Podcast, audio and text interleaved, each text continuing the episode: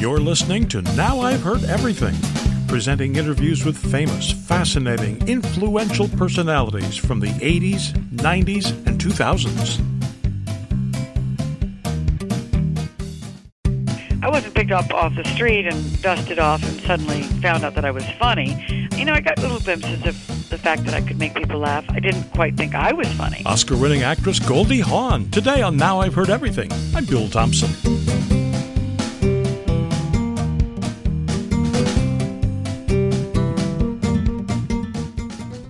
Well, one of the most bankable female movie stars of the last 50 years is also one of Hollywood's most influential and she got her big break when she was still just barely old enough to have a legal drink. She was one of the original cast members of Rowan and Martin's Laugh-In in the 60s, and since then it seems everything she's touched has turned to gold, or should we say, Goldie. Goldie Hawn won an Oscar at age 25 for her supporting role in Cactus Flower, and in the decades since then, she has run up a string of major motion picture successes Sugarland Express, Shampoo, Foul Play, Seems Like Old Times, Private Benjamin, The First Wives Club, Death Becomes Her, The Banger Sisters. Well, in 2005, Goldie Hawn took a break from her busy acting career to write a memoir, which she was careful to point out it's not really a memoir or autobiography, it's stories about her life. She called the book A Lotus Grows in the Mud. Now, a side note unfortunately, the day that she was supposed to come see me in studio for the interview,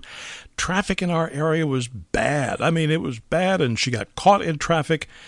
Wasn't going to make it to the studio in time, so we phoned this one in. So, here now from 2005, Goldie Hawn. Some people might ask what took you so long to write a book. Uh, you know, I suppose I've been asked about that for quite a while. I have no answer, absolutely none it's just time felt right, you know. Kids say to me, "Well, I think I'll have a baby, or it just doesn't feel right now." I always say, "Just have the baby. Do it when you feel like it." There's never a right time for anything, so just do it. So I follow my instincts. I, I couldn't help wondering if this is a book to answer people's questions about you, or or the to, or to answer questions that you had about yourself. Yeah, good good idea. First of all, the a lot of this stuff obviously I've thought through, or I wouldn't be able to write about it. Um, so in a way, uh, some of it's a little of a little of each in terms of people always interested in wanting to know kind of what what I'm thinking about or what my philosophy is on certain things and and this is a book that kind of answers some of that for those that are interested and the other way around is to know that I've uh, have uh, some stories that I think are really interesting and fun. Uh, it's not an autobiography, so I want kind of want to clear that up because it's not sort of a narrative kind of exposition uh, kind of a piece about you know the big M for me.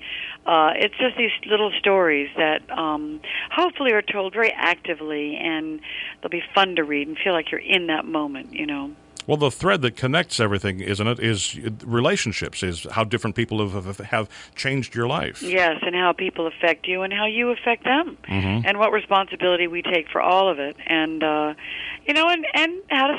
I don't have any lessons on how to stay happy, but it certainly was one of my objectives in life at a very young age. Was it's really all I wanted to be, um, you know, dancer, actress, singer, movie star, all those things well, fine. And of course, movie star was a joke. I mean, there was no way that was going to happen. But uh, I, I used to answer happy is what I really want to be, and I was only 11, so it's really been um, a journey for me to uh, to hold on, to you know, understand what happiness is, to find it, to lose it, and to get it back. All of those things really have driven my life mostly. I found it so amazing that in the span of, correct me if I'm wrong, about 12 years, you went from understudy in the Nutcracker to Juliet in Summerstock to dancing on a table at the cinnamon bo- or the peppermint box. Right. Get my spice right. uh, and then uh, to to Academy Award. I mean, all, all, in a space of about a dozen years. Yeah. Yeah. Yeah, I, I never looked at it quite that way, and you know, sort of, you know, that lin- with linearly. uh, but it's true. It's just, it was a it was a very very quick rise to stardom. If you had planned that, would that have ever happened? Of course not. of course not. That's why you can't plan those things. you know, lesson number two: live in the moment. You know, nothing ever stays the same anyway. So, you know, I mean, it's it's uh, it's crazy. But it strikes me it's so many places in your life that that you've been not necessarily in the right place at the right time, but you've been prepared to be in the right place at the right time. Uh, prepared is probably the word. Uh, you know, it is like if if you're not prepared, which is of course what my mother told me, then you know, get ready because it may not happen. Just get just just be prepared. And that was like one of the big mottos of, you know, my mom used to say the casting couch is one thing. These people can put you up in front of the camera, but if you're not prepared, you don't have the stuff. It's the people really that are going to push you over the top and accept you. So no, that was her little piece of advice just before I went to the Al Capp experience of my book, which was um, a rather um, horrible experience, which uh, will uh, we won't talk about now. But people can dip into that story in the book. Yeah, dip into it in the book. That's right. But do you think people will be surprised to find that this brilliant comedic actress never had planned a a, a, a career in comedy? Um, no. Well, perhaps you know, perhaps. I mean, there's so many surprises in life, and uh, you know, I certainly I don't I wasn't picked up off the street and dusted off and suddenly found out that I was funny. I mean, I got glimpses of it throughout my my little dancing career. And I had, you know, great plans on being in theater and dancing and musical comedy and I had a lot of uh, you know, teaching. I mean, since I'm 3 years old, I was dancing and learning and taking singing lessons and so forth. So the idea that suddenly it just happened uh, was kind of true. But on the other hand, you know, I got little glimpses of the fact that I could make people laugh. I didn't quite think I was funny, but, but uh, I, I, wasn't clear in in reading the book why you made how you how you made people laugh when you were Juliet. Uh, that was a surprise to me. Because Juliet's not exactly a humorous character. Well, that was horrified to tell you the truth. I mean, I'm sitting there doing sort of the, when the, when Juliet was very petulant and she was, you know, wanting to know what the maid, you know, what her nurse had said, and she'd seen Romeo, and tell me, tell me, tell me, what did he say? What did he say? And it's a cute scene. I mean, it was, you know, so it wasn't one of the more tragic scenes. So therefore, they weren't laughing when everyone was dying. But uh, I put my head in my hands. I looked up, you know, in a petulant young girl kind of way, and the whole audience started laughing, and I went, okay. I did something wrong. no, but anyway, but it's it was, just the way we look at things. but it was also that performance, was it not, that got you your first standing ovation? Uh, it really did. It really did. It was. It was. Um, it was kind of an extraordinary moment for me at that time. I was, I don't know, 17 or 18. I have to go back. Could have been 18. Uh, I just couldn't believe it. You know, hmm. it was really something. You know, it shows you that, that awards and all these things. I mean, it really is some your own personal experience. If you really feel good about what you've done and you have this kind of thing, you don't ever forget it, and it's it's really very very cool.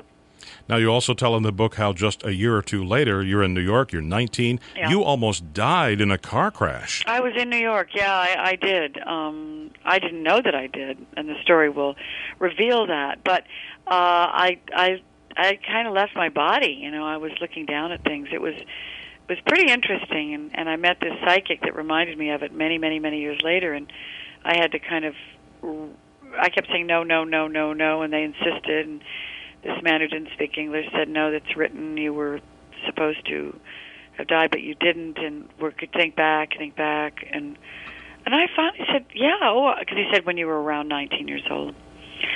Uh, and then he said, "Did your life change drastically after that?" Because it should have, and it did.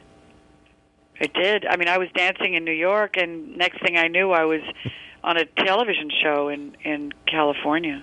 Uh, you know, I, I, was telling my wife, I remember that. I remember Good Morning, uh, Good Morning World. Do you? Yeah, I just it, was on for what a season or two. One season, 26, 26 episodes. Yeah, those was, were the days they were promising twenty six episodes no matter what. Well, that was back in the day when a season was twenty six episodes. That's now right. It's, now it's twelve episodes. I and know reruns. it's so different. Oh man. Yeah, no, it's quick. Blink, don't blink. Just, just don't blink. You're going to miss it. Now, after this short break, how Goldie Hawn became the ditzy blonde on Laugh-In.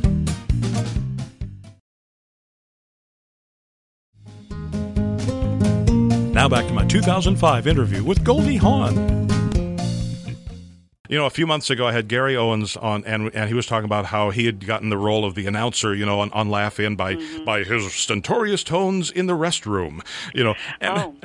oh, that's interesting. Yeah. Now you've got the story in your book about how you know you didn't tell George Schlatter apparently that you were, um, as you say in the book, mildly dyslexic. Yeah, I. It wasn't anything to excuse myself for. It didn't get in the way. Uh, it's just sometimes I'd reverse letters or I'd, you know, and when I get nervous and on these cue cards, um, part of it was, you know, kind of mixing up the words sometimes. Now Laugh-In news of the future as oh no, I did it again. Go ahead. And now Laugh-In looks at the news of the future as we present the news of the past, present, and future. So here in the future is Don. No, that's Dan Goldie. That's Dan Goldie. and laughing at myself because that's what I do. You know, I don't take myself so seriously. So I just had a ball laughing, but I thought I could do it over again and no way. no way. That was fine, Goldie. And of course, that's when it all got silly, and I had to hold on to that character for about two and a half years, which was not easy. Uh, uh but it was a hell of a lot of fun. Oh, uh, uh to this day, many people. That's what most many people my age remember you best yeah, for. Yeah, sure. No, it's a big deal. then, I'm amazed that just people haven't forgotten it, or it just hasn't fallen off the radar. I mean, that was so many years ago, and I've done so much stuff in between, but it really holds. It's it, it just held people's hearts. It's an icon. Yeah, it, it, is an iconic show. Yeah, I mean, it, it's it's almost you can look at it now as though that's somebody else or something else almost. Right. Uh, but uh, now, uh, Cactus Flower, you got the, the Academy Award. Yeah. did did people's expectations of you at that point were, were they were they too high of you? You were just twenty three years old, weren't you? Yeah, I don't know about that. I, I I just don't. I don't know what at that point I wasn't at all perceiving expectations. Um, but I gather you, I gather the pressure was very difficult. The pressure at that time was much more difficult when I was plucked out of the chorus and brought into what one would consider the luckiest break. You know, fame, fortune, and you know, uh, you know, being a regular on a television show, acting. That was hard for me, and I went into uh, a kind of anxiety-ridden state where I. Uh, I was just went. I actually found myself you know seeking the help of a psychologist. Um, and that's you know a, a chapter in the book that could actually be a book unto itself. Uh, but at any rate um, yeah no it, it you know the academy award was fine. I was on to my next picture my life i was married. I mean my life was very much um, you know i guess you could call at this time clarified and by rote you know. Mm-hmm. So the the Academy Award put absolutely no pressure on me. The only thing that I realized was is that I felt I really got it too soon. Mm. That I got it too soon. I couldn't believe that's the I, I, I you uh, you reminded me of the book. I, that's the only one you've ever won. Yes, I've been nominated, but it's the only one I've ever won. Wow. Mm-hmm. First movie. Bless, oh, bless your heart. but uh, I, you know, I was. I also have to tell you, and maybe this is because of the fact, as you said, it's not strictly an autobiography. I was surprised at how few of your movies you went into much detail about in this book. Well, it's just not about career. Mm-hmm. It's about a life. You know, it's about how we deal with our obstacles. And lotus grows in the mud. The lotus is a beautiful flower that can only grow in the mud. Doesn't grow in clear, crystal, beautiful, happy water. It grows in these stinky old ponds, and that's life isn't easy.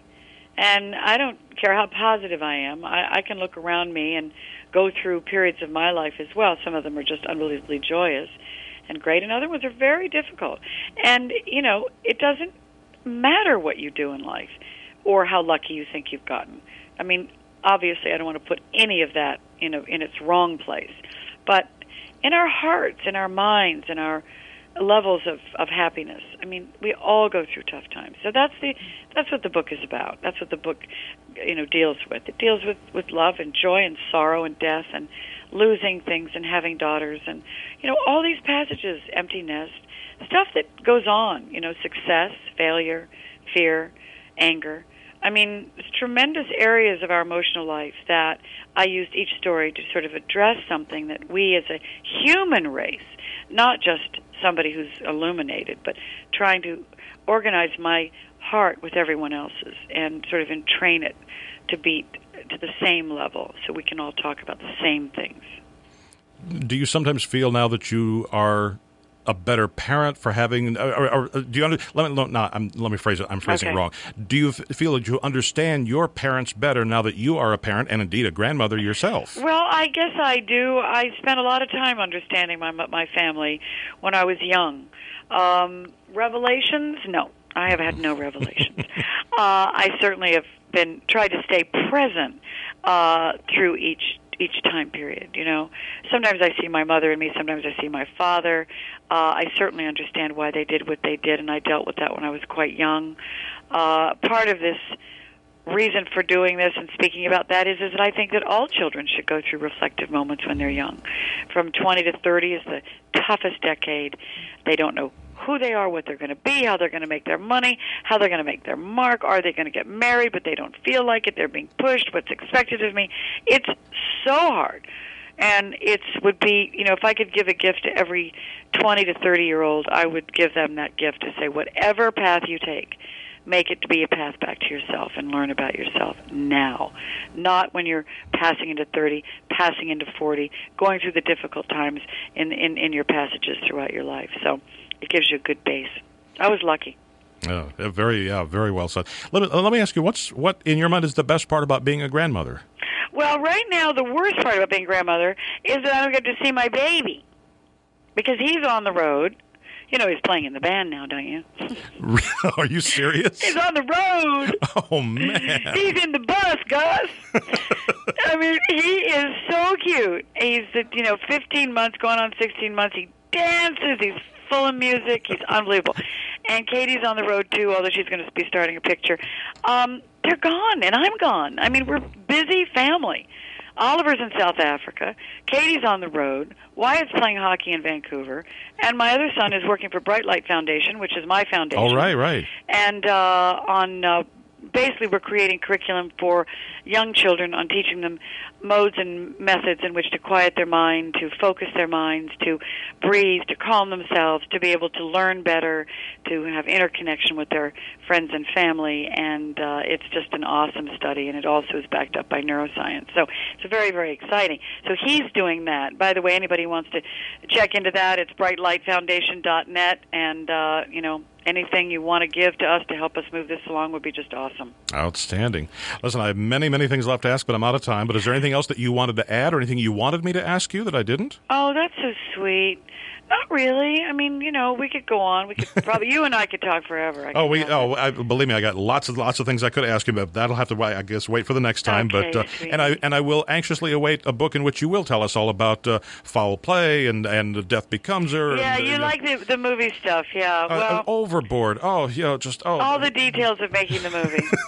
oh boy, yawn.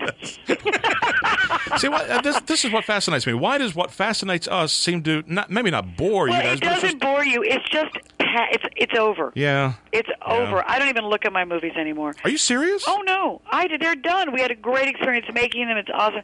I just don't. It's just I just don't do it. I'm so on to the next thing, and and it's kind of the way I am in my life. And you know, I tell you, I don't remember all that much. There's certain things that happened in movies, certain things that didn't. It's just to me, it's not as interesting as life itself. Goldie Hawn will be 76 in November. And you can find easy Amazon links to Goldie Hawn's books at our website, heardeverything.com. Oh, and while you're there, check out my interview with Patty Duke. Uh, the counterpoint to the the negative stuff that was going on in my personal life at the time was that here every night I got to beat up a grown up. And a whole audience filled with grown ups applauded. And also my interview with one of Goldie Hawn's co stars, Charles Grodin. You, you really can't even uh, get anybody to talk to you. You can't even get anybody to say no. I mean, that's what's really uh, bizarre about this. You can't even get to the point where they'll reject you. And of course, we post new episodes here every Monday, Wednesday, and Friday. And you can find Now I've Heard Everything on all major podcast platforms. In fact, if there's a platform you use where you can't find us, let me know. And thanks for listening. Next time on Now I've Heard Everything, the moving story of a woman who was caught up in the Cultural Revolution in China in the 1960s. My 1987 interview with former Chinese political prisoner Nien Cheng. I don't blame the Red Guards and the revolutionaries for what they did to me. They were misled. They believed in Mao Zedong, and Mao Zedong told them to do it. That's next time on Now I've Heard Everything. I'm Bill Thompson.